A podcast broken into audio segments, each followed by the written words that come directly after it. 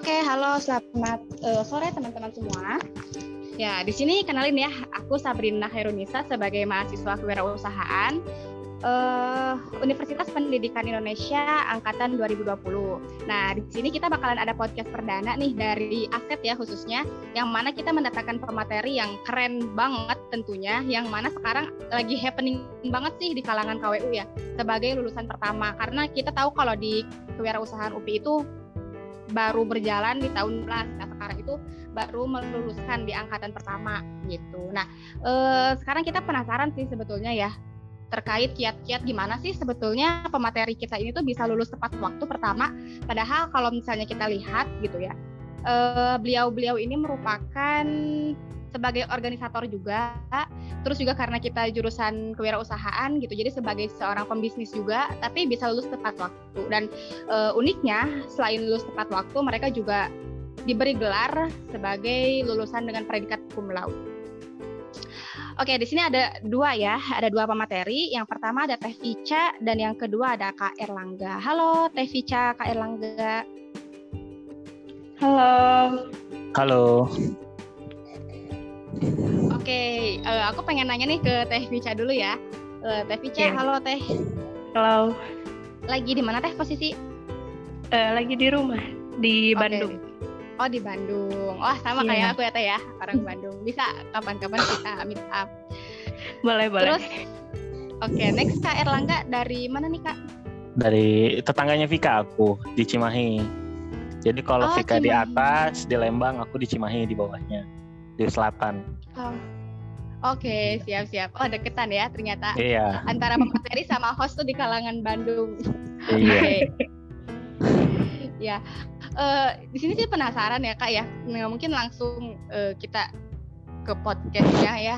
Kita nanya-nanya nih sharing-sharing gitu terkait kita tahu kalau sebetulnya kuliah itu nggak mudah, Kak banyak strugglingnya, banyak uh, ujiannya, apalagi kita sebagai mahasiswa KWU gitu ya, yang dituntut untuk bisnis. Di mana mungkin ya sebagian besar itu beranggapan bahwa kalau mau bisnis ya bisnis, kalau mau kuliah ya kuliah. Jadi kita tuh nggak bisa uh, menyelaraskan gitu, atau kita bisa nggak bisa jalan beriringan antara kedua itu. Apalagi kita sebagai mahasiswa yang mungkin juga aktif sebagai seorang organisator. Kita kan di kampus juga banyak ya ada aset mungkin yang terkenal sebagai himpunan mahasiswa kewirausahaan, terus juga ada BEM atau mungkin UKM-UKM lain. Nah, uh, aku pengen nanya nih pertama ke Kak Erlangga dulu. Kalau Kak Erlangga sendiri sekarang uh, kesibukannya uh, ngapain aja Kak? Selama perkuliahan ya? Apakah ikut himpunan, BEM dan lain-lain, bisnis gitu? Oke, okay, kalau Erlangga. Kalau aku kuliah sih waktu tingkat-tingkat awal tuh tingkat pertama yang jelas aku belum bisnis soalnya aku kan masih belum tahu zona di Tasik gimana, Medan di Tasik gimana, teman-temannya gimana. Jadi aku masih belum uh, berani untuk bisnis untuk tingkat-tingkat pertama. Tapi kalau udah masuk ke tingkat ketiga, tingkat keempat itu, eh ya tingkat dua, tingkat tiga sorry, tingkat dua, tingkat tiga itu aku udah mulai nyemplung bisnis. Dulu aku sempat jual uh, minuman juga sih waktu tingkat dua kalau nggak salah. Terus merger dengan teman di tingkat dua akhir tapi sayangnya kita berhenti karena pandemi jadi kita stop tuh bisnis uh, minumannya. Jadi uh, kita kan udah kepencar gara-gara pandemi. Jadi kita uh, udah masing-masing. Jadi nggak sempat ngurus juga. Karena kita udah pulang ke kotanya masing-masing. Terus uh, untuk tingkat empat untuk tiga tiga sorry tingkat tiga tingkat empat ini aku lebih ke bisnis vape sebenarnya ya untuk teman-teman. Mungkin kalau orang tahu vape itu vape itu rokok elektrik jadi aku sebenarnya bisnis juga uh, vape jadi distributor gitu. Uh, di tingkat 3, tingkat 4 aku mulai situlah bisnis. Dan di tingkat akhir ini mungkin aku lagi fokus untuk cari sertifikasi buat skill untuk uh, nanti kerja sama lagi cari kerjaan aja sih. Udah aja sih gitu untuk pengalaman bisnisnya. Oh iya himpunan. Lupa ya sorry himpunan. Kalau untuk himpunan itu aku masuk uh, aset pertama kali. Ya jelas angkatan pertama itu kita sebagai foundernya aset juga. Kita itu ngebangun aset dan itu aku jadi bawahannya Vika aku jadi komisi 2 eh komisi 2 komisi 4 ya aku lupa. Nah di tingkat selanjutnya dia kepengurusan selanjutnya aku jadi wakil presiden komisaris. Jadi antara bisnis dengan organisasi juga aku bergabung gitu. Udah sih itu aja selama proses itu tuh eh, itu nggak sih kak suka dapat stigma dari orang gitu atau mungkin dari keluarga, dari temen gitu. Kalau misalnya uh, ya kalau kamu tuh harus fokus tuh satu gitu. Ibarat kamera tuh hmm. kita kan cuma bisa fokus ke satu hal gitu ke satu benda. Nah itu gimana kak cara menanggapinya?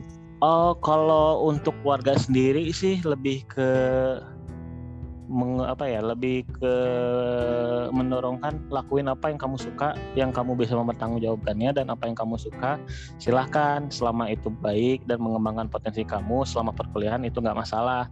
Mau kamu fokusnya dua tiga ataupun banyak pun selama kamu masih bisa bertanggung jawabkan salah satunya yang paling utama dari orang tua itu kuliah nggak apa-apa justru aku didukung. Yang penting kuliah nggak lupa. Misalkan aku berbisnis nih bisnis aku berjalannya bagus tapi kuliah tetap harus lanjut. Apa pun e, masalahnya aku nggak boleh sampai berhenti kuliah. Itu kan tanggung jawab orang tua juga sih. Ke dari aku ke orang tua. Jadi ya itu deh. Intinya mah kayak eh, aku lebih suka juga sih. Kadang aku orangnya kan multitasking juga ya.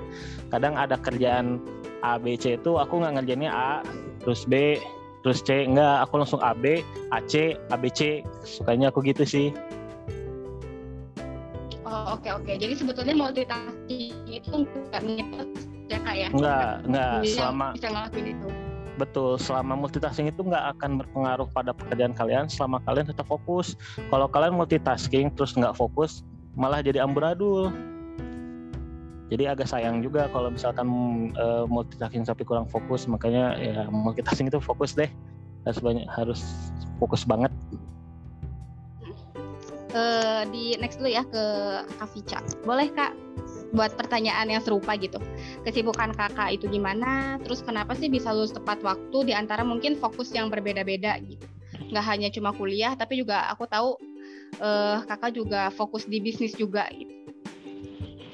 Oke, okay, mungkin uh, kalau aku sendiri sih uh, pertama-tama ya sebenarnya uh, masih belum nyangka gitu ya sampai sekarang udah lulus gitu di samping uh, mungkin teman-teman belum pada lulus gitu. Karena emang niatan awal juga aku tuh uh, apa ya daftarnya nanti gitu mau di gelombang dua gitu. Cuma mungkin emang apa ya emang ada faktor lain gitu sehingga uh, yang ngedorong aku juga buat ya udah pasti bisa pasti bisa dan akhirnya bisa gitu dan mungkin uh, di samping banyaknya kesibukan sih intinya uh, yang pertama itu fokus ya. Walaupun di satu sisi mungkin dulu aku uh, di organisasi baik itu intra kampus dan ekstra kampus ya. Karena sebetulnya kuncinya itu ada di diri kita sendiri sih gimana kita uh, caranya bisa manajemen waktu bisa bertanggung jawab khususnya terhadap uh, apa yang sudah kita uh, ambil gitu. Kan apa apa itu pasti ada konsekuensinya ya. Pasti kita perlu uh, meluangkan banyak waktu gitu untuk uh, mengerjakan hal-hal yang uh, emang udah jadi tanggung jawab kita gitu. Nah uh, kalau dulu sih uh, saya ya pas awal-awal uh, itu pas masuk ke wirausahaan itu sebenarnya masih agak 50-50 sih. Ini teh e, gimana ya kan masih belum ada kakak tingkat. Bingung mau nanya-nanya ke siapa gitu ya. Apalagi e, yang jadi kebingungan terbesar itu adalah ketika kita akan mengerjakan tugas akhir ya atau skripsi. Ya e, mungkin Erlangga juga merasakan hal yang sama ya uh, karena bingung gitu kita tuh bener-bener gak ada referensi gitu ya kita harus bertanya kepada siapa gitu dan kita harus memulainya itu dari mana dulu gitu. Dan uh, mungkin kalau untuk penelitian-penelitian kan itu berbeda ya halnya dengan skripsi ya. Kalau skripsi itu kan lebih detail lagi gitu hal-hal yang perlu kita perjelasnya gitu Nah, eh, bahas eh, dulu organisasi kali ya. Nah, eh, ketika aku diterima di KWU ini, eh, ketika di awal-awal di semester pertama, eh, aku dan teman-teman angkatan 2018 lainnya itu eh, apa ya? merintis organisasi eh, aset ini gitu ya dan waktu itu aku uh, dikasih kepercayaan sama teman-teman angkatan 2018 untuk menjadi uh, presiden komisaris pertama di Aset. Nah, tentunya itu bukan hal yang mudah ya karena uh, di balik itu semua gitu ya kita juga kembali bingung gitu. Ini harus mulainya dari mana gitu kan. Nah, tapi mungkin karena alhamdulillahnya gitu ya angkatan kita itu waktu awal-awal itu emang kompaknya kompak banget gitu ya. Sampai-sampai kalau misalkan ada yang udah eh, ngerasa mundur-mundur gitu ya di himpunan itu langsung dirangkul gitu ya. Dan alhamdulillah eh, apa ya jadi rasa kekeluarganya itu terasa gitu. Jadi kita di himpunan itu serasa kayak eh, kita itu punya keluarga lagi gitu di Tasik gitu kan yang awalnya kita itu sebagai pendatang gitu dan akhirnya kita ternyata punya rumah gitu ibaratkan. Nah, eh, menginjak ke semester 2 eh, saya eh, berhenti ya di aset dan mungkin teman-teman yang lain itu masih melanjutkan. Nah, namun saya waktu itu uh, ikut lagi organisasi mungkin di tingkat uh, REMA ya, yaitu di BEP Nah di BEM juga uh, di Kementerian Ekonomi dan di semester 3 dan selanjutnya itu ada di DPM, MPM. Nah dan di pokoknya saya berhenti organisasi itu di semester 5 ya karena udah mulai fokus ke Medlit. Nah harus fokus kan ya kalau belajar Medlit itu. Nah kalau untuk bisnis sendiri di awal-awal itu uh, saya apa ya waktu itu sih uh, sama teman-teman ya termasuk sama Erlangga kita uh, oh, iya. ikut PMW Ibu ya. Kaci, iya Ibu Kaci ya Fik ya. Iya, nah kita uh, kebetulan waktu itu dapat pendanaan PMW pada tahun 2018 dan benar-benar itu kita blank sama sekali kita gak tahu harus ngapain ya itu. Tapi mungkin karena kita itu basicnya anak kewirausahaan ya, yang dituntutnya itu untuk kreatif, inovatif gitu kan. Nah akhirnya kita uh, pergilah ke Bandung mengikuti acara PMW ya. Dan tahu gitu oh ternyata uh, banyak banget loh gitu experience yang kita dapatkan gitu kan. Nah setelah itu uh, di semester 3 saya uh, bisnis lagi sama teman-teman ya. Uh, itu kita uh, meluncing produk yang namanya itu Bulenial. Itu saya uh, berlima ya Nah, di situ uh, sampai sekarang sih sebetulnya ya, cuman uh, sekarang itu lagi vakum. Nah, dan untuk bisnis sendiri sekarang saya lebih berfokus di pengembangan bisnis keluarga ya, khususnya itu di peternakan.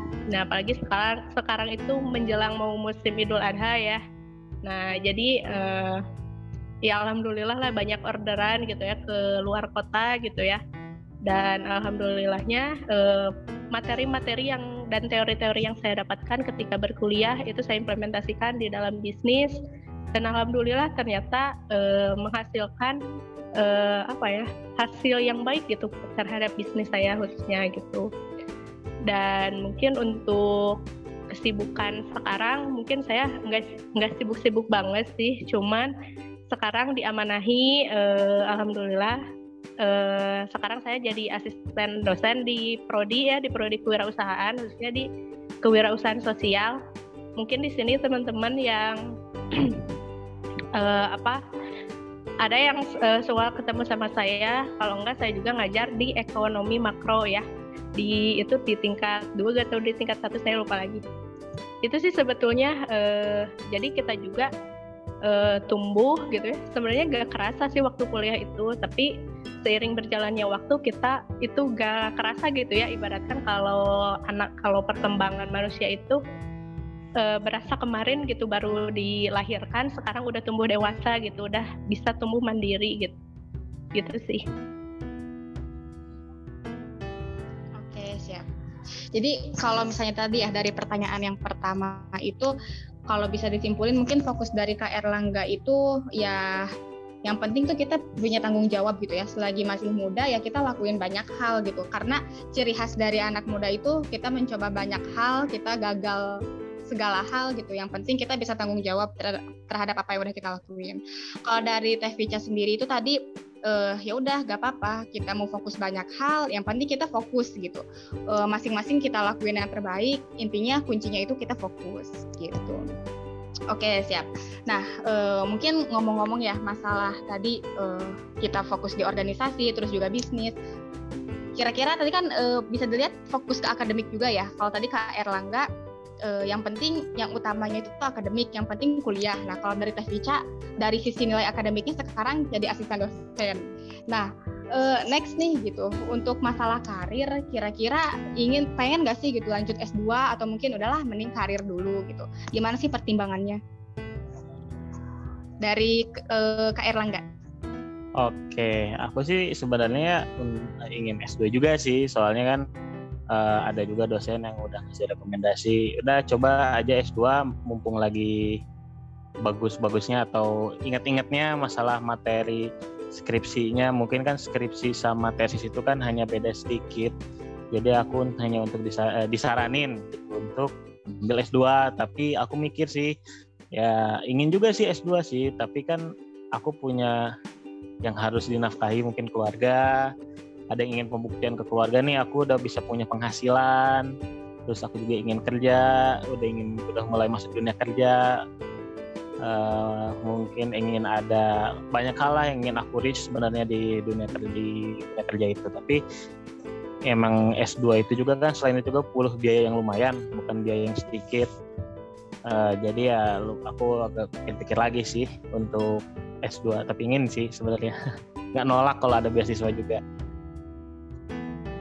Oke, jadi mungkin karena tanggung jawab sebagai laki-laki juga ya kak ya. Gitu. Betul, nah oh, itu. Iya. ada yang harus okay. dibahagiakan. Oke okay, siap siap. Jadi uh, kalau Kak Erlangga untuk saat ini mungkin uh, lebih memilih untuk berkarir, tapi kalau misalnya betul. ada kesempatan, ya kenapa enggak? Gitu kenapa gitu, enggak? Betul. Hmm, Oke. Okay. Kalau Teh Vica nih gimana? Apalagi kan mungkin stigma ya, stigma orang Indonesia, apalagi mungkin ya eh, orang Bandung mungkin ya Teh. Uh, ya perempuan mah nggak usah sekolah tinggi-tinggi gitu. Udah cukup sampai S1 aja. Karena ujung-ujungnya juga balik lagi ke rumah gitu. Nah, gimana Teh? Tanggapannya terkait akademik. Oke, okay. uh, pertama ya uh, aku sendiri pengen mematahkan stigma tersebut ya. Kenapa? Karena ya memang sih uh, kenapa sih perempuan itu harus berpendidikan tinggi gitu ya? Yang pertama itu uh, perempuan itu akan menjadi madrasah ya jika kita sudah berumah tangga. Kita akan menjadi seorang ibu. Dan kita itu akan menjadi madrasah atau pendidik utama terhadap anak-anak kita nanti. Nah makanya kalau uh, saya pribadi ya sebetulnya kurang setuju gitu dengan stigma tersebut. It's okay saya menghargai mungkin beberapa pendapat orang di sekitar lingkungan saya itu yang uh, emang bilangnya uh, sekolah tinggi-tinggi banget gitu kan gini. Tapi kan aku juga punya cita-cita gitu dan mungkin uh, untuk sekarang juga uh, di samping kesibukan gitu ya jadi asisten dosen gitu. Dan mungkin ada tuntutan juga kan harus melanjutkan pendidikan gitu ke jenjang S2 ya. Insya Allah kan uh, mungkin uh, apa ya rezekinya juga ada gitu kalau kitanya yakin gitu ya. Nah untuk apa ya Tadi emang sih uh, banyak ya, karena saya juga merasakan, apalagi saya seorang perempuan gitu ya di sini. Emang uh, enggak satu dua orang gitu yang bilang, cewek kok, kok uh, ibaratkan kalau di sini tuh bilangnya hobinya sekolah mulu gitu ya. Bahkan mungkin di keluarga saya juga karena uh, saya itu terlahir di keluarga yang emang uh, pendidikannya itu minim gitu. Nah tapi dari justru dari semua itu saya tuh jadi sadar gitu kalau misalkan aku tuh harus beda gitu ya. Nah, kan nanti mungkin uh, kita bisa mengangkat derajat orang tua juga gitu dan mungkin aku juga kalau misalkan insya Allah ya kalau misalkan aku sukses berarti aku berhasil gitu ya membeli uh, omongan-omongan orang dan mematahkan stigma uh, dari orang-orang gitu yang bilang paling cewek nanti baliknya ke dapur lagi. Iya, pasti itu balik lagi ke dapur tapi aku sendiri punya dapur impian gitu. Mungkin dapur impiannya uh, orang yang berstigma seperti itu berbeda dengan dapur impian yang aku impikan gitu. Nah makanya di sini uh, aku rasa uh, pendidikan itu penting penting sekali ya. Kenapa? Karena ketika kita banyak terdidik ya itu sebenarnya uh, banyak hal uh, khususnya hal positif yang masuk ke dalam diri kita gitu ya mungkin uh, banyak gitu kan orang itu yang berpikirannya sekolah mulu pusing gitu kan apalagi biaya kayak gitu kalau untuk aku pribadi ya, alhamdulillah e, kalau misalkan kitanya percaya dan yakin, alhamdulillah ya rezeki itu pasti ada selalu gitu ya. Dan e, ketika kitanya yakin juga, ya alhamdulillah gitu kita juga jadi bisa ngelewatinnya gitu. Kayak gitu sih. Oke, jadi uh, intinya pendidikan itu ya penting banget ya. Tapi mungkin uh, kita perlu di highlight gitu bahwa mungkin ya pendidikan itu nggak hanya terbatas oleh ruang kelas.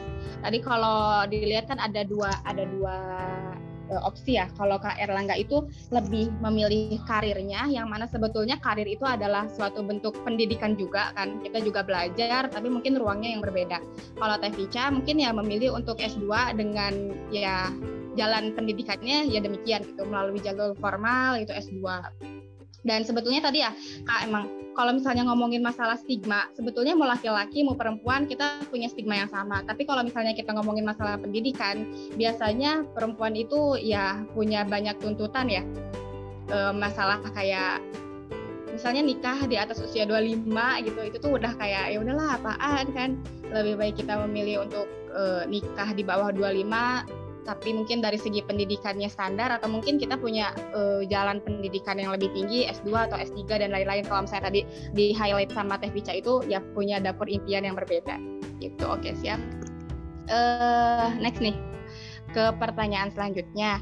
Nah, melalui proses tadi ya, kalau kita balik lagi uh, karena kita mengusung tema terkait masalah cum laude, kira-kira faktor selain tadi uh, bicara masalah fokus, bicara masalah disiplin juga, tanggung jawab.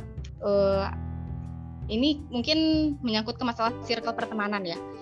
Seberapa penting mungkin ya uh, circle pertemanan sampai akhirnya itu bisa ada di titik ini. Apakah itu juga ada salah satu dorongan dari mereka semua atau mungkin kita dalam proses ini malah memisahkan diri gitu dari persirkelan yang ada karena uh, ya plus minus ya. Kalau misalnya ngomongin masalah circle pertemanan gitu. Ada yang mungkin ke kelulusan atau mungkin malah jadi ngebantu dan lain-lain. Nah, pengen tahu dari pengalaman Kak Erlangga sama Teh Vica. Uh, boleh dari Kak Erlangga dulu. Oke, uh, sebelumnya aku mau ini ya, mau agak kita uh, pakai bahasa yang santai aja mungkin ya, biar nggak terlalu kaku juga dari podcastnya juga ya. Uh, untuk circle sendiri sih, aku punya circle pertemanan juga. Dulu waktu kuliah aku full lebih banyak di angkatan 18. Mungkin karena aku juga emang orangnya lebih gimana ya nggak mau show off ya lebih aku orangnya ingin ya udahlah diem diem aja hanya orang-orang segelintir orang aja yang kenal aku. Tapi semenjak uh, sudah pandemi ini aku kayak ngerasa kayak oh iya ternyata punya teman-teman dari angkatan-angkatan bawah pun asik sama asiknya kok bahkan lebih seru juga. Nah terus kita kembali lagi ke circle pertemanan itu apakah mempengaruhi akademis aku nilai akademis? Iya jawabannya sangat iya. Kenapa? Karena teman itu kadang ngebawa kita. Kalau misalkan kita mungkin ada beberapa orang yang hanya sebagai apa ya ada mungkin circle itu kita anggap sebagai sungai. Nah ada yang terhanyut dengan sungai ada yang enggak terhanyut dengan sungai atau misalkan dia bisa berenang nah begitu juga dengan circle ada yang bisa membawa kita ke sesuatu yang baik atau akan membawa kita ke sesuatu yang buruk. Kalau misalkan kita ada sebuah circle yang buruk tapi kita masih bisa jaga diri atau bisa berenang dari sungai itu maka ya kita bisa melawan dari circle itu. Mungkin entah kita uh, keluar dari circle itu atau kita hanya menanggapinya biasa saja dengan circle itu atau bahkan tidak bagusnya sih ya nggak kebawa sama circle itu itu lebih baik. Nah untuk apalagi ya? Mungkin dari teman-teman aku sendiri juga sih uh, lebih suportif ya. Misalkan ada satu teman yang uh, lagi ya ibaratnya lagi mental breakdown lah gara-gara mungkin tugasnya banyak dia lagi overheating juga kepalanya. Nah kita saling ingetin yuk bisa yuk sedikit lagi apalagi kan apa masalah skripsi ini teman-teman pasti pada pusing ini skripsi gimana atau proposal gimana ya pusing. Gue mau mau mau bimbingan ke siapa ya kalau ke dosen terus kan gak enak yang enak ke temen gitu. Nah itu juga bisa jadi apa ya sebuah apa ya do, pertemanan yang saling kita tuh saling saling menjaga saling merangkul lah ini untuk masalah pertemanan itu ya. Alhamdulillah juga sih teman-teman uh, kewirausahaan ya aku nilainya uh, ambilnya circle kewirausahaan. Mungkin kan kita lagi ngebahas tentang dunia perkuliahan juga nih ya. Ya alhamdulillahnya anak-anak KWU ini sih aku uh, salut lah alhamdulillah nggak ada yang keluar dari jalur jalurnya banget sorry. Nggak ada yang keluar dari jalurnya banget. Kayak misalkan ada yang sampai yang kasus kriminal atau oh yang menyimpang moral tuh nggak ada alhamdulillah. Jadi dari anak-anak KWU ini. Jadi ya aku salut sih untuk anak-anak KWU bukan KWU 18 juga doang ya aku uh, bilang KWU angkatan 19 20 21 aku kan udah mulai ini ya udah mulai deket-deket juga nih sama anak-anak 19 20 soalnya jadi aku lebih lebih oh ternyata banyak ya karakteristik anak-anak KPU juga aku belajar di situ. Jadi ya persikulan itu selain membawa kita untuk saling merangkul juga, kita banyak belajar dari mereka. Mungkin ada teman yang uh, punya pengalaman A, ada yang punya pengalaman D, ada yang punya pengalaman C, dan kita juga punya pengalaman. Nah, kita bisa sharing juga nih apa uh, pengalaman kita. Nah, itu juga kan jadi sebuah pembelajaran juga ya buat kita. Nah, jadi berteman itu ya menurut aku mungkin jangan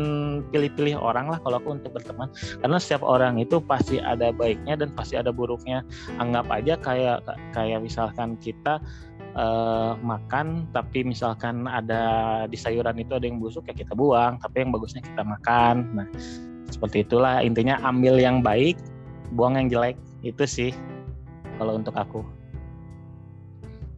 Oke, jadi uh, intinya selama proses pembelajaran perkuliahan itu nggak lepas juga ya dari dorongan dan dukungan teman-teman gitu. Tapi memang yang nggak menutup kemungkinan namanya juga circle pertemanan kan nggak bisa sesuai gitu ya sama karakter yeah. yang kita pengen, ya kan? Iya, yeah. unik. Jadi mm, tadi. Uh, ya uh, benar sih tadi kata Sabrina ya kadang kan tadi masalah karakter ya karakter orang tuh nggak sesuai yang kita ingin. Nah justru di situ kita belajar oh ternyata ada orang yang karakternya kayak gini. Misalkan ada orang yang yang banyak ngomong. Ada yang misalkan ada yang pendiam ada yang uh, disindir-sindir sedikit langsung kepanasan. Ada yang kayak gitu teman. Nah di situ kita langsung belajar oh gimana ya kita cara menghadapinya. Apalagi nanti kita masuk ke dunia kerja mungkin nanti ada teman-teman yang udah kerja juga kan lebih bisa belajar oh ya ternyata gue harus uh, gini ke orang yang seperti ini. Nah itu juga jadi pembelajaran juga. Apalagi nanti dunia kerja itu kita turun ke masyarakat loh. Bukan masa bukan ke mahasiswa aja tapi ke masyarakat. Yang notabene nya ada yang tua di atas kita, ada yang nanti lebih muda, bahkan nanti kita lebih sulit menebak karakteristik orang nanti ke depannya gimana. Nah, di situ kita udah punya persiapan nih untuk uh, menghadapi itu semua gitu. Oke, siap-siap ya. Jadi justru memang sebetulnya ya seburuk apa pun gitu ya. Tadi kalau kita nyinggung masalah karakter justru itu yang ngebuat mental kita jadi lebih kuat. Kita jadi lebih Betul. tahu oh seperti ini gitu ya. Kebayang kalau misalnya kita nggak ketemu sama teman-teman mungkin ya kita nggak bersirkel yang mungkin kita awalnya itu anggap toksik kebayang bakalan shock culture apa gitu ya. Culture shock mungkin namanya dulu eh, Betul. Uh, di uh, dunia kerja kali ya kak. Jadi sebetulnya uh, sesekali kita boleh ya ada di dunia yang mungkin uh, toxic pertemanan itu untuk membuat kita belajar. Oh seperti ini karakter mereka. Oke oh, gini. Oke okay. ya.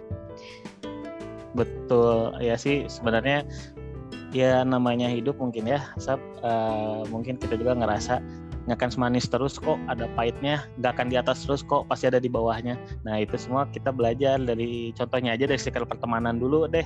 Setiap orang apalagi kita kan kalau punya masalah pasti bersinggungannya dengan orang lagi kan. Nah itu juga pasti kita nanti ngerasa kayak oh iya juga ya dulu aku belajar kayak gini nih aku belajar kayak gini nih. Oh ya teman aku juga dulu punya pengalaman kayak gini nih. Oh, jadi kan jadi sebuah ini juga ya belajar buat kita juga sih. Oke, siap. Boleh ya langsung next uh, pertanyaan serupa ke Teh Vica. Boleh Teh gimana tanggapannya terkait circle pertemanan? Oke, okay, mengenai circle pertemanan ya. Uh, betul ya, uh, karena uh, khususnya kita bahasnya secara luas lah ya, secara apa? Kita satu prodi kewirausahaan itu karakternya itu beraneka ragam gitu ya. Ada yang karakternya itu A, ada yang sampai Z gitu kan dan mungkin bahkan ada yang karakternya itu mix gitu unik banget gitu nah untuk aku sendiri sih uh, apa ya, circle pertemanan itu ya tentu sangat berpengaruh juga gitu ya terhadap akademik aku gitu. Nah khususnya gitu uh, ketika aku sesekali kadang uh, ngerasa kalau misalkan aku tuh uh, apa ya lagi down gitu kan tiba-tiba ada temen gitu yang nyemangatin gitu dan mungkin apa ya anak-anak dari kewir dari prodi kewirausahaan gitu ya khususnya. Mungkin kalau aku sebagai orang Sunda gitu ya uh, menilainya tuh kayak gini uh, jadi kalau anak KWU itu kalau kata orang Sunda mah kayaknya susah senang bebarengan gitu. Karena mungkin itu yang uh, aku amati ya ketika aku kuliah gitu. Uh, misalkan nih kalau misalkan salah satu uh, apa ya teman kita gitu ya ada yang mulai apa ya mulai kita uh, lihat dia deh udah mulai gelisah ataupun misalkan udah mulai gak nyaman gitu kan di lingkungan uh, prodi gitu atau gimana biasanya kita tuh hibur dia dengan cara rangkul dia gitu kan. Nah terus uh, yang uniknya lagi sih dari karakter yang uh, apa ya hampir sifatnya sama itu di anak-anak prodi kewirausahaan itu solidaritasnya itu tinggi banget gitu. Bener karena aku juga ngerasain itu gitu ya uh, kalau misalkan nih ada satu uh, temennya yang apa yang jualan apa gitu dibeli gitu kan gitu sama semua angkatan gitu atau gimana. Dan menurut aku sendiri gitu ya uh, aku juga kan awalnya cuman uh, se-circle itu sama uh, satu circle pertemanan gitu kan. Nah tapi lama kelamaan uh, aku tuh ngerasa kalau misalkan temenan sama ini ini mulu itu uh, rasanya tuh kayak gimana gitu ya kayak gak ada sesuatu yang berbeda gitu.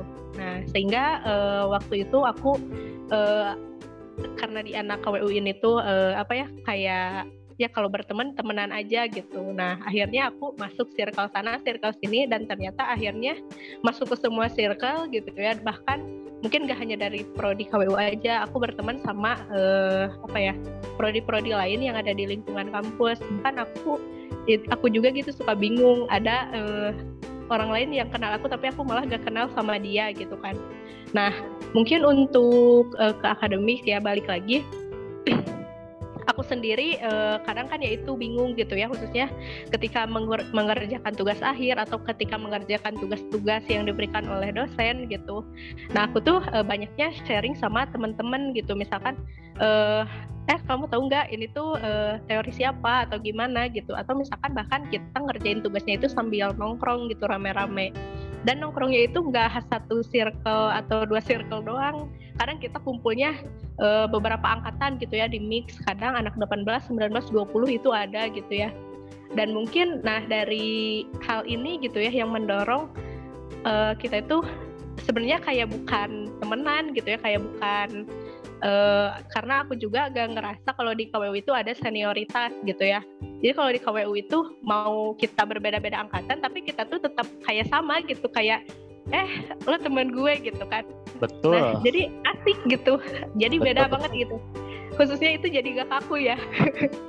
itu sih yang selama ini aku rasain dan mungkin sekarang aku udah lulus mungkin ya dan belum ke Tasik lagi khususnya ada uh, rasa kangen tersendiri gitu di mana aku tuh uh, merindukan masa-masa ketika ya kumpul bareng gitu sama teman-teman gitu. Dan alhamdulillah mungkin nanti tanggal 11 kan ada kumpulan lagi di Tasik. Mungkin itu momen yang sangat berharga dan harus aku jemput gitu ya karena di situlah gitu. Aku bisa mengenang masa-masa di mana dulu mungkin ya selama perkuliahan tiga tahun setengah gitu ya kita kumpul bareng-bareng ya kita manfaatkan lagi gitu di uh, event tersebut. Jadi mau nangis ya pokoknya uh, intinya sih uh, kalau temenan uh, jangan pandang bulu ya. Jangan pilih-pilih temen karena ya uh, bayangin aja deh kalau misalkan kita dipilih sama orang lain kan gak enak juga ya. Udah kayak beli apa aja gitu kita mau temenan aja pilih-pilih gitu. Berteman mah sama siapa aja karena banyak teman juga.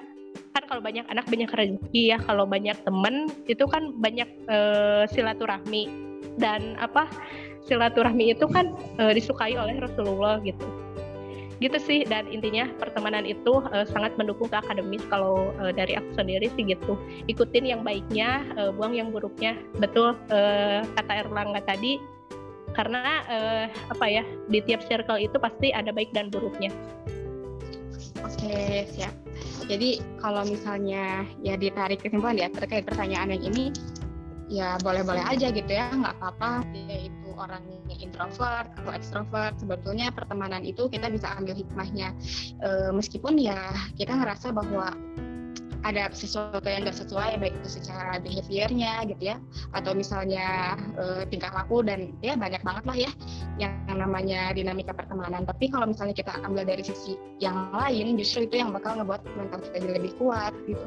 Melihat e, ya dunia luar bahwa ya kalau dunia luar itu justru lebih dari itu jadi ya sebetulnya pertemanan itu bisa jadi support atau enggak tergantung gimana cara kita ngambil uh, uh, dari sisi yang mana. Gitu. Nah oke okay, uh, eh, ya mungkin buat buat pertanyaan selanjutnya ya terkait masalah circle pertemanan tadi kan udah selesai. Nah uh, pengen nanya nih sebetulnya ya dulu waktu mas mungkin dari semester satu ya semester satu sampai akhirnya lulus gitu sebetulnya Kak Erlangga sama Tevica ini tuh termasuk orang yang ambis atau mungkin ya santuy aja atau gimana gitu. Mungkin bisa dijadiin patokan ya nanti ke kita kita gitu ya sebagai adik tingkat mungkin ya. Iya iya. Uh, kalau kan sekarang suka ada mungkin sebagian orang ya sebagian orang tuh suka ada yang ngomong kalau misalnya kamu tuh pengen lulus tepat waktu ya kamu tuh harus belajar. Tiap malam itu kamu tuh harus punya disiplin ilmu mungkin minimal ya dua jam sehari belajar ya harus habis lah terus kamu kalau main tuh jangan ke kafe mulu ke ke perpus gitu. Atau misal ya jangan main mulu belajar kayak apa baca buku. Nah kalau kayak lainnya sama Tevi jadi tipe orang kayak gimana yang kayak gimana sih sebetulnya? Enggak kok aku nyantuy tapi aku bisa kok lu kumlau gitu atau kayak gimana? Boleh. Eh, ini nah, pertanyaannya uh, menarik sih uh, ya, dari, ya. ya mungkin dari siapa ya. nih Sab? Dari Kak Erlangga dulu boleh. Oke, ini pertanyaan yang menarik juga sih. Aku tuh iya. orangnya yeah. nyantai atau ambis atau gimana sih? Jujurnya aku tuh nyantai banget orangnya. Mungkin uh, Vika tahu lah gimana aku selama perkuliahan. Aku orangnya yeah banget. Aku sering nongkrong aku main kadang main komputer ngegame ngedota. Dulu sampai main, mobile legend. Aku tuh orangnya santai banget nggak ambis nggak kepikiran jadi orang ambis. Yang menurut aku ya belajar itu bukan dari uh, baca buku di perpus. Belajar tuh bukan dari mungkin kita harus belajar tadi kata Sabrina harus dua jam sehari. Nah, menurut aku nggak juga sih. Sebenarnya setiap apa yang kita lakuin itu kita belajar. Kalian mau belajar mungkin aku main game. Secara nggak sadar kak aku belajar bahasa Inggris loh di situ kan. Nah itu kita belajar sih. Nah terus aku ingin kembali lagi ya uh, aku ini orang santai tapi mungkin kenapa ya orang aku santai bisa jadi beda sorry bisa lulus di uh, gelombang pertama sama Vika. Nah sebenarnya ini ada tipsnya nih buat teman-teman juga nih.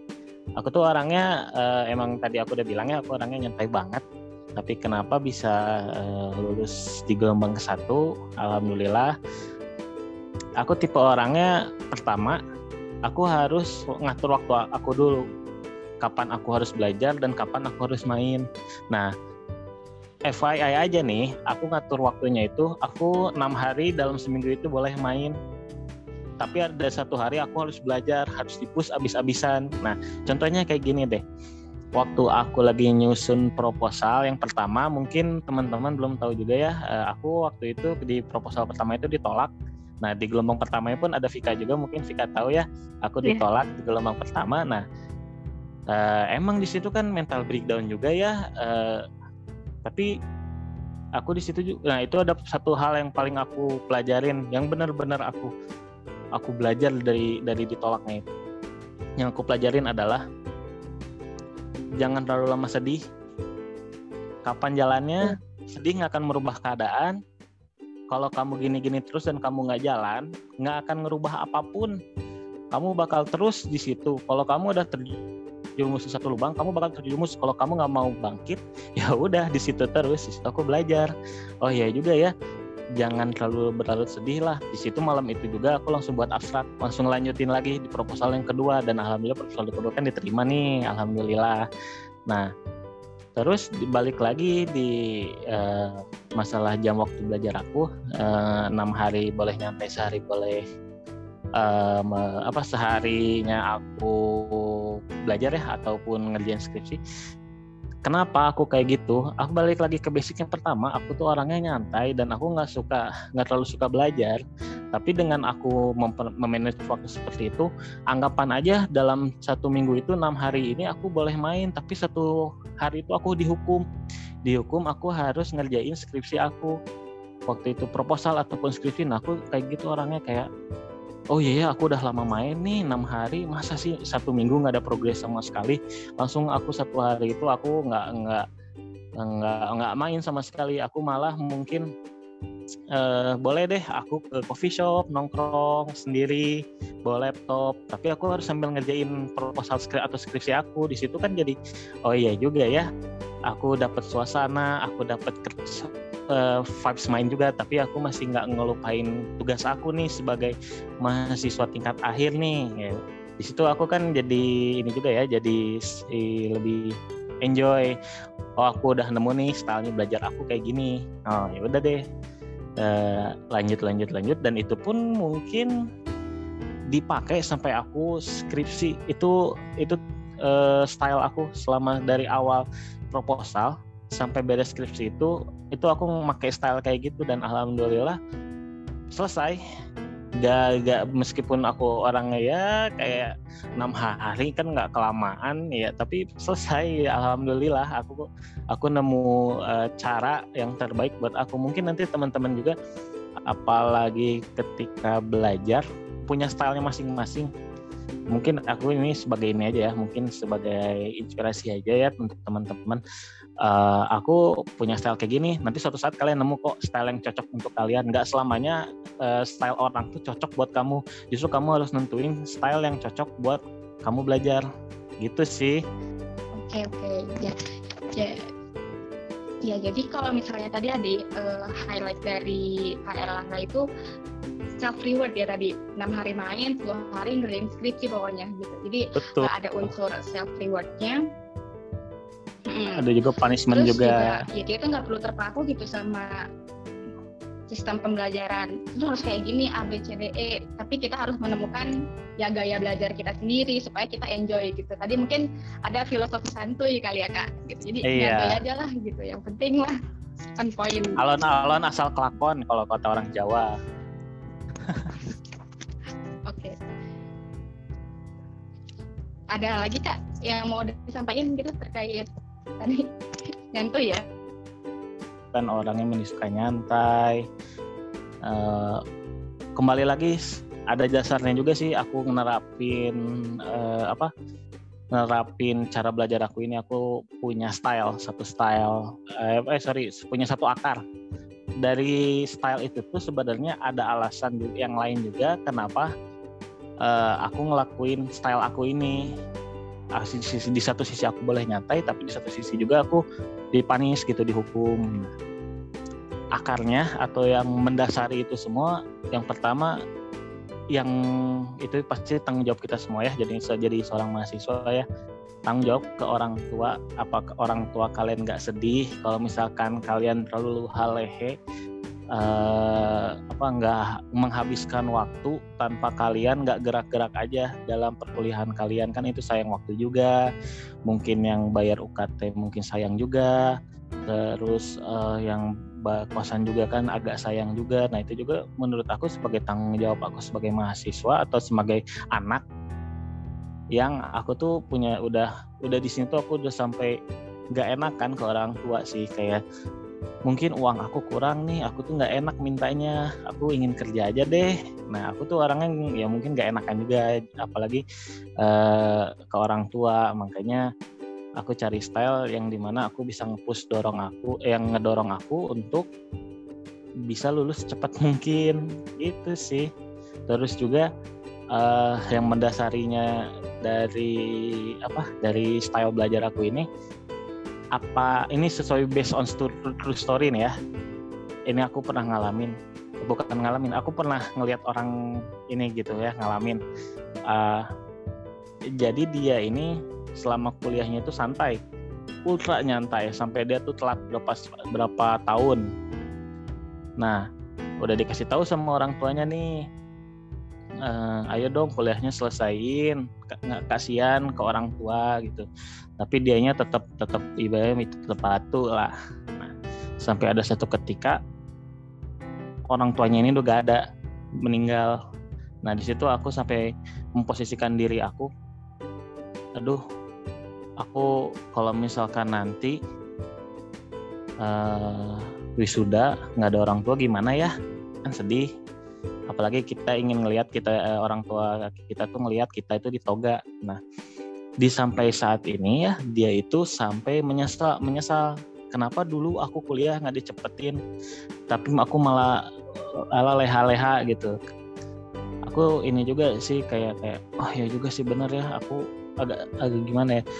Aku ingin ngeliat lah orang uh, ke membuktikan ke orang tua aku kalau aku tuh ini bisa aku udah bisa sampai ke titik ini di mana aku uh, jatuh bangun untuk uh, membereskan kuliah aku ini nyelesain kuliah aku sampai aku bisa naik ke podium pakai toga.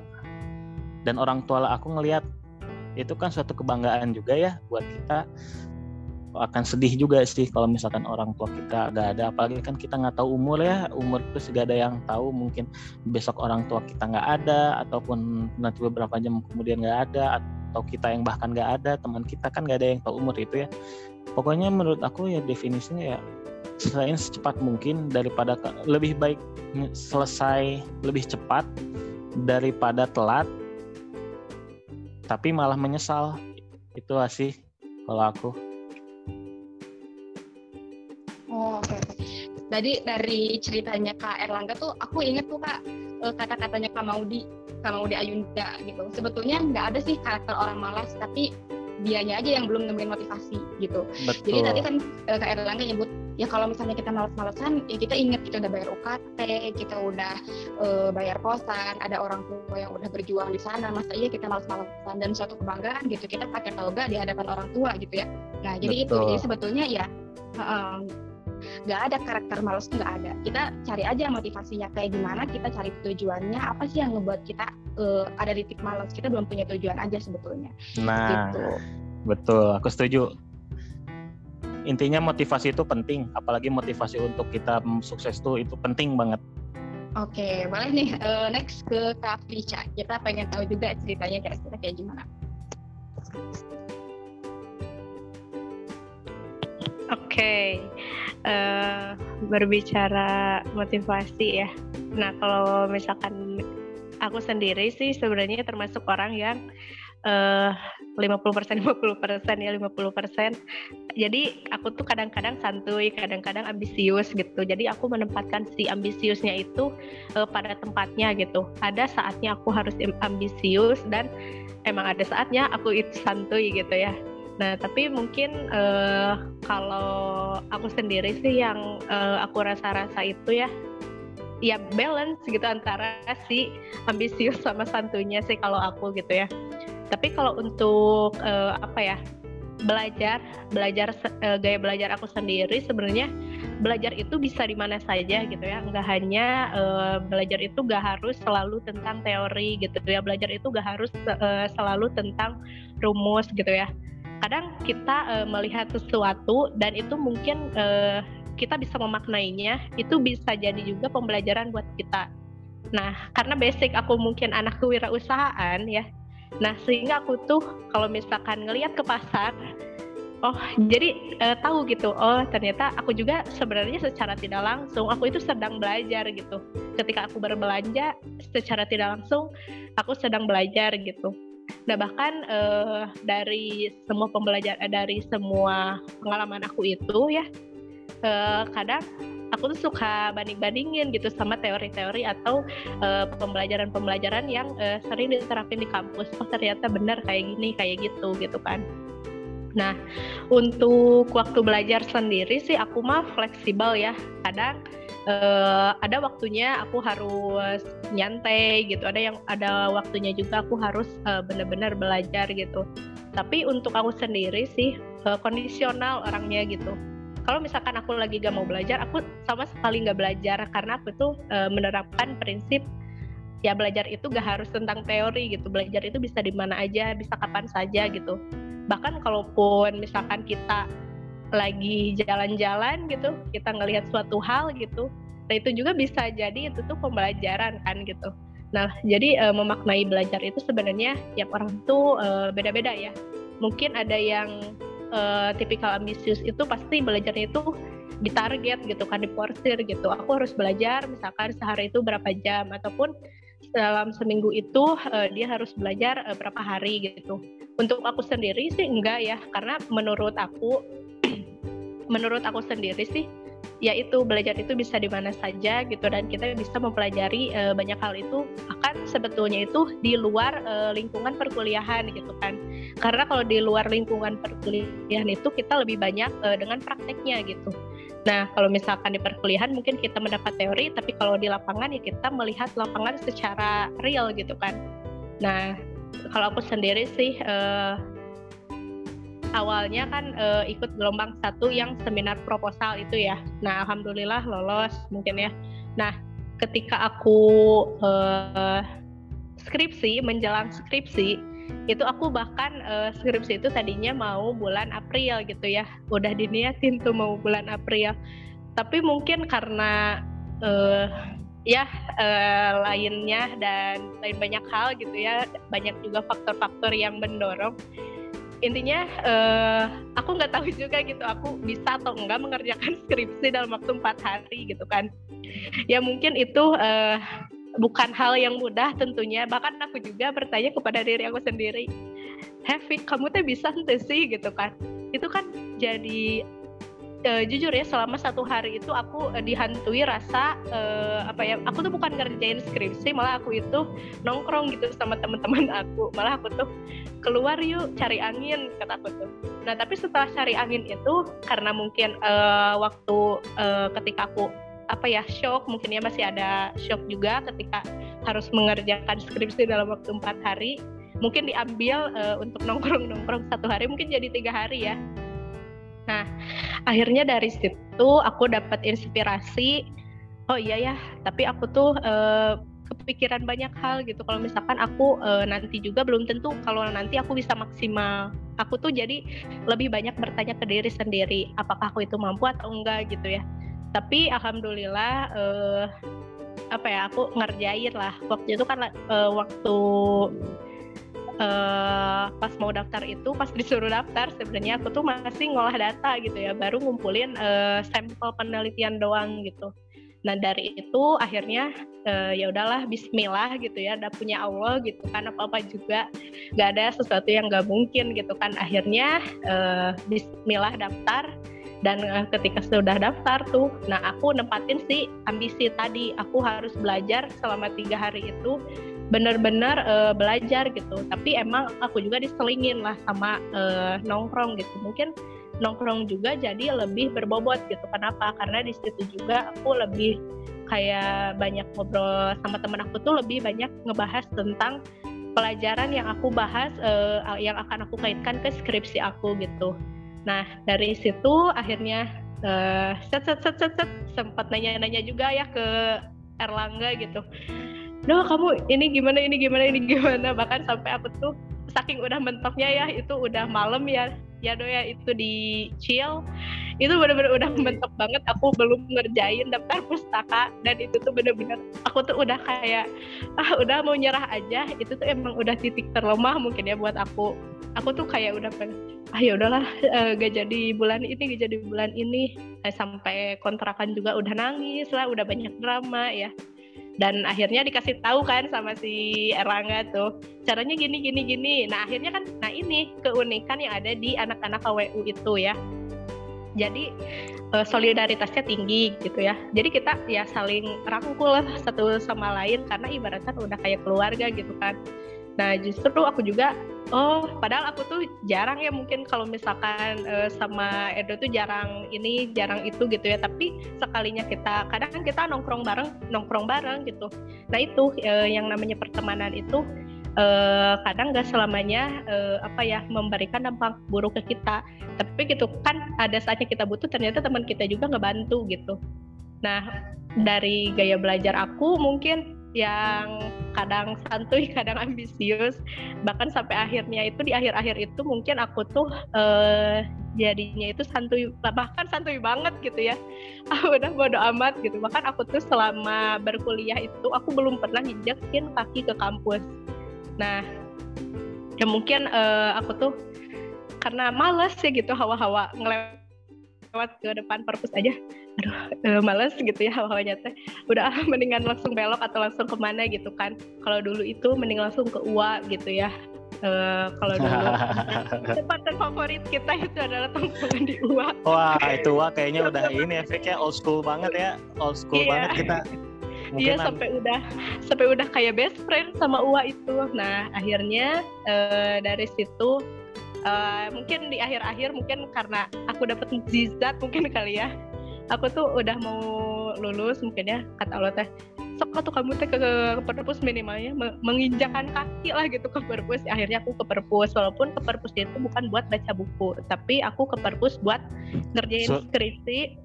Dan itu benar-benar sendiri gak ada temen ya udahlah pas gitu kan alhamdulillah beres ya semuanya.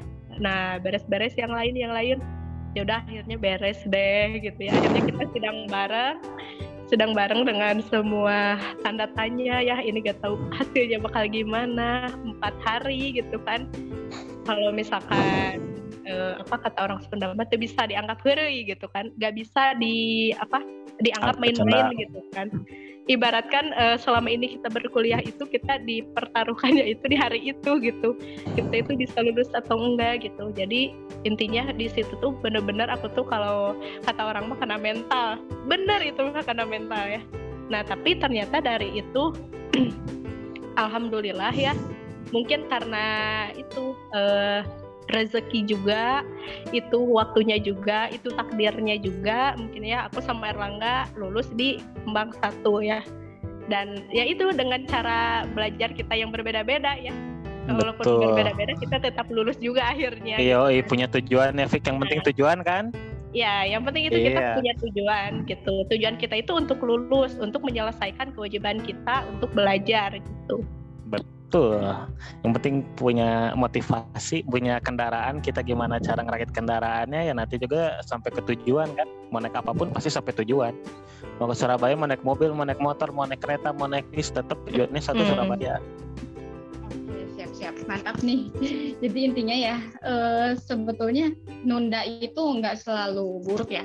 Betul. Tadi Revica, uh, uh, Revica dua hari misalnya buat ngerjain skripsi satu harinya nongkrong karena mungkin buat nyari inspirasi dan lain-lain. Jadi ya jangan terlalu terpaku aduh ini udah tinggal empat hari lagi terus bener-bener digeder setiap hari. Malah kan kan yang kayak gitu malah jadi kena mental ya jadi nggak apa-apa. Uh, tadi filosofi santuinya dipakai mungkin sekali buat nongkrong dulu. Barangkali kita nemuin inspirasinya bukan di kamar depan laptop kali ya tapi ya pas lagi nongkrong-nongkrong itu oh tiba-tiba muncul nih ide-ide baru. Oke, jadi guys sebetulnya ya yang kita lihat sekarang meskipun lulus tiga tahun setengah gitu dan dapat predikat cum laude itu tuh nggak ngambis yang bener-bener tiap hari tiap hari. Sama tiap hari belajar. Kalau gitu justru malah bisa jadi kita itu stres ya Betul. malah jadi beban pikiran tahu gak sih kalau kayak gitu ya otak juga gak bisa selamanya itu diporsir terus gitu ada saatnya mungkin kalau bahasa sekarang itu kita harus healing gitu ya harus keluar Anjay, yo healing Anjay, dulu guys ya. yo Walaupun mungkin itu hanya minum secangkir kopi, tapi ada peribahasa yang mengatakan secangkir kopi itu kadang penuh inspirasi gitu. Banyak filosofi, anjay. Iya, betul. Oke oke mantap nih mantap nih oke uh, ini ya seru banget ceritanya oke karena udah banyak banget ya dan kayaknya udah cukup terjawab terkait gimana sih kenapa sih kok bisa ini tuh segala macam yang sering ditanyain. Nah terakhir nih sebagai closing statement boleh dari uh, Kak Erlangga dulu buat adik-adik tingkatnya kali ya yang nanti ngedengar podcastnya, yang lihat podcastnya kira-kira uh, apa sih yang pengen disampaikan? Oke, yang ingin aku sampaikan sih pertama semangat kuliahnya pasti. Ingat kalian punya tanggung jawab buat orang tua kalian. Jangan ngecewain orang tua kalian. Intinya orang tua kalian bayangkan aja nantilah kalau kalian jadi orang tua. Dari kalian lahir sampai kalian seumur segini ya seumur kita udah berapa banyak keringat pengorbanan dedikasi dan uang yang mereka keluarkan untuk kita pastikan sangat besar. Hargailah mereka selagi mereka ada. Ingat semangat kuliah. Yang kedua um, untuk mungkin untuk tingkat angkatan 19 nih. Untuk teman-teman angkatan 19 semangat. Kalian udah sedikit lagi udah sampai garis finish. Kalian udah mau masuk ke proposal kalian udah mau masuk ke skripsi udah mau masuk ke fase magang juga kalian harus tetap semangat. Jangan jangan kasih kendor. Uh, jaga semangat jaga kesehatan juga dan pastinya uh, gimana ya mungkin kalau kalian lagi ini ya buat angkatan 19 20 21 juga nih ya uh, jangan sungkan kalau misalkan kalian lagi nge nyusun proposal atau nyusun skripsi jangan uh, apa jangan sungkan juga untuk nanya ke kita ke aku ataupun ke Vika ataupun nanti ke teman-teman angkatan 18 lainnya. Jangan sungkan kita terbuka kok untuk kalian kita akan bantu kalian. Dan pasti uh, uh, kita uh, ibaratnya gimana ya? Aku ngerasa KWU ini udah kayak keluarga ya udah kayak keluarga banget. Pasti kalau keluar uh, apa ya buat nyaman perkuliahan kalian jangan lupa untuk banyak-banyak bikin uh, apa bikin mungkin project kah atau masuk organisasi atau menjalin pertemanan bahkan mencari relasi itu penting. Jujur sih aku agak nyesal aku kurang menjalin relasi sama luar sampai sekarang aku baru ngerasa ternyata relasi itu sangat penting. Jadi ingat itu jangan lupa juga belajarnya. Jangan sampai kuliah kuliah kuliah tapi kalian nggak belajar mendapatkan apa saat belajar itu. Um, terus apa lagi ya? Hmm, mungkin itu aja sih ya. Aku belum ini lagi sih belum gimana ya, closing statementnya mungkin masih apa ya kayak aduh sedih sih sebenarnya sih kalau kayak kalau misalkan ditanya closing statement ya.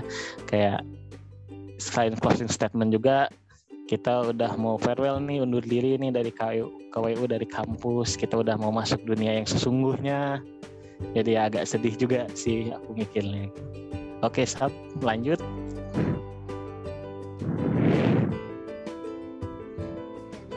Dari Kak nih. Gimana closing statementnya?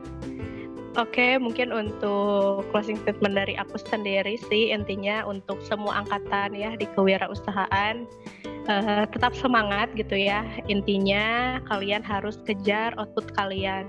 Nah, output kalian di sini untuk lulus gitu ya, untuk membahagiakan kedua orang tua gitu kan. Kemudian kalian ada di sini juga karena uh, berkat kerja kalian ber, berkat kerja keras kalian juga gitu. Jadi jangan sampai kerja keras kalian itu sia-sia gitu. Dan jangan sampai apa yang telah selama ini kalian perjuangkan kalian usahakan itu kalian abaikan begitu saja. Jadi uh, apa ya lanjutkan gitu. Apa pun eh, hal-hal uh, yang ada di depannya tetap kalian lanjutkan kalian nikmati prosesnya gitu ya karena emang semuanya itu gak ada yang instan gitu ya. Kecuali uh, jalur hoki gitu kan tapi jalur hoki juga tidak semua orang itu dapat me, apa mendapatkan kesempatan itu gitu kan. Nah tapi untuk mungkin untuk teman-teman semua sih lebih uh, harus banyak merenungi diri sendiri merenungi mungkin pengorbanan-pengorbanan apa yang telah kalian lakukan untuk berkuliah gitu kan. Khususnya mungkin kita bisa bercermin dari teman-teman kita mungkin yang tidak berkuliah. Bahkan banyak orang yang lebih sukses uh, di luar sana itu uh, rata-rata orang yang gak, yang nggak berkuliah juga ada gitu kan. Nah tapi kita harus bisa mencerminkan jati diri kita bahwa kita itu uh, berkuliah. Ibaratkan kalau kata uh, apa ya kata orang tua mah kalian itu ilmunya dapat gitu ya. Nah pengalamannya dapat. Nah kalian itu tinggal uh, mencerminkan uh, apa yang selama ini telah kalian dapatkan itu gitu kan. Nah, mungkin untuk uh, pesan juga ya buat adik-adik ya, buat teman-teman juga mungkin di prodi KWU jangan patah semangat ya gitu. Kalau misalkan kalian uh, ngerasa udah apa ya, udah uh, ibaratkan kalian itu udah ada di, udah ada di titik terendah gitu ya. Kalian itu udah ngerasa gimana gitu. Aku tuh uh, misalkan nggak bisa udah insecure lah ibaratkan. Tapi insecure itu uh, misalkan kalian tuh udah gak pede udah gak gimana ingat uh, teteh mah uh, apa ya pesannya ingat gitu ya perjuangan kalian. Ingat kalau misalkan uh, kalian lihat mata kedua orang tua kalian itu pasti bakal berat banget ya uh, gimana ya? Karena mungkin uh, gak semua orang itu bisa mendapatkan kesempatan ini. Gak semua orang itu bisa uh, mengenyang pendidikan ini gitu ya. Makanya ketika kita diberikan kesempatan alangkah baiknya kita gunakan sebaik-baiknya gitu. Dan mungkin untuk teman-teman juga jangan sungkan ya karena di sini itu aku tuh uh, gak mau ada senioritas kayak gitu gitulah ya mungkin di sini itu kita saling menghargai sesama keluarga aja gitu ya. Ibaratkan adik bertanya kepada kakak ataupun kakak memberikan uh, apa ya arahan gitu ya kepada adik-adiknya ya kita di sini keluarga gitu. Jangan sungkan untuk bertanya gitu ya karena di sini juga uh, mungkin nanti keberhasilan seorang kakak itu akan terlihat ketika banyak adik-adiknya itu yang jauh lebih sukses daripada kita gitu ya jadi untuk uh, closing statementnya uh, apa ya jalankan apa yang telah kamu mulai gitu ya. Karena semua itu butuh pengorbanan. Seperti itu sih. Oke Fik Fik sebentar Fik. Ya. Uh, kita nggak sungkan ya kalau ada adik-adik kita nanya ke kita ya. Ada adik tingkat kita ya. nanya. Dengan senang ya. hati ya Fik ya? Iya dengan senang hati banget. Bahkan hati. aku juga mungkin karena uh, aku di sosial nih dok ya karena aku di sosial. Jadi banyak juga nih adik-adik yang tiap hari itu ada yang ngechat ya nanya-nanya kayak judul kayak apa. Itu uh, bahkan aku kadang ngasih rekomendasi gitu ya. Bahkan mungkin kalau di sini juga ada adik-adik yang di luar sosial juga bisa gitu. Kadang ada juga anak teknologi gitu ya yang nanya walaupun gak ini tapi insya Allah gitu ya. Kita karena aku juga ya. uh, Iya, karena kita juga uh, walaupun aku udah lulus, tapi aku juga tetap harus masih belajar gitu kan, karena uh, masih banyak gitu di luar sana itu hal-hal yang harus aku pelajari. Karena ketika udah lulus itu, justru kita itu uh, bener-bener terjun ke dunia yang sebenarnya, ke dunia yang lebih keras gitu. Betul sekali. Oh ya satu lagi closing statement aku yang terakhir. Do what you like, do what you love. Oke? Okay? intinya jangan sungkan aja ya oh, dengan senang hati kok. Jangan beranggapan kita teh judas atau gimana. Uh, ya kita juga namanya kakak uh, ke adik ya tahulah gimana gitu ya. Takut gitu bahkan aku sendiri banyak kekhawatiran aku selaku kakak itu takut gak bisa mengarahkan adik-adik aku. Aku tuh banyak banget ketakutan aku tuh gak bisa bertanggung jawab kepada adik-adik aku. Aku tuh takut kalau misalkan uh, apa ketika adik aku bertanya aku tuh gak bisa ngejawab itu takut banget gitu ya. Nah makanya dari itu juga aku aku itu uh, jadi ada motivasi lagi untuk terus belajar. Gitu sih intinya oke sab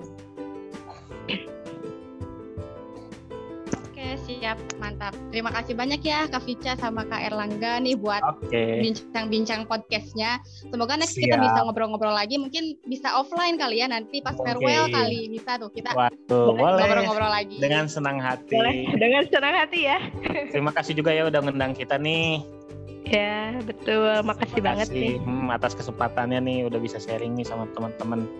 Mm -mm.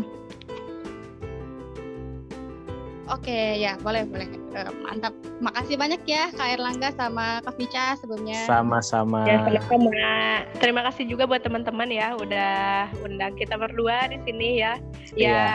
kita di sini juga uh, gak akan sungkan untuk berbagi ilmu gitu ya karena sebaik-baiknya ilmu itu adalah yang uh, kita amalkan lagi gitu ya untuk bermanfaat untuk orang lain.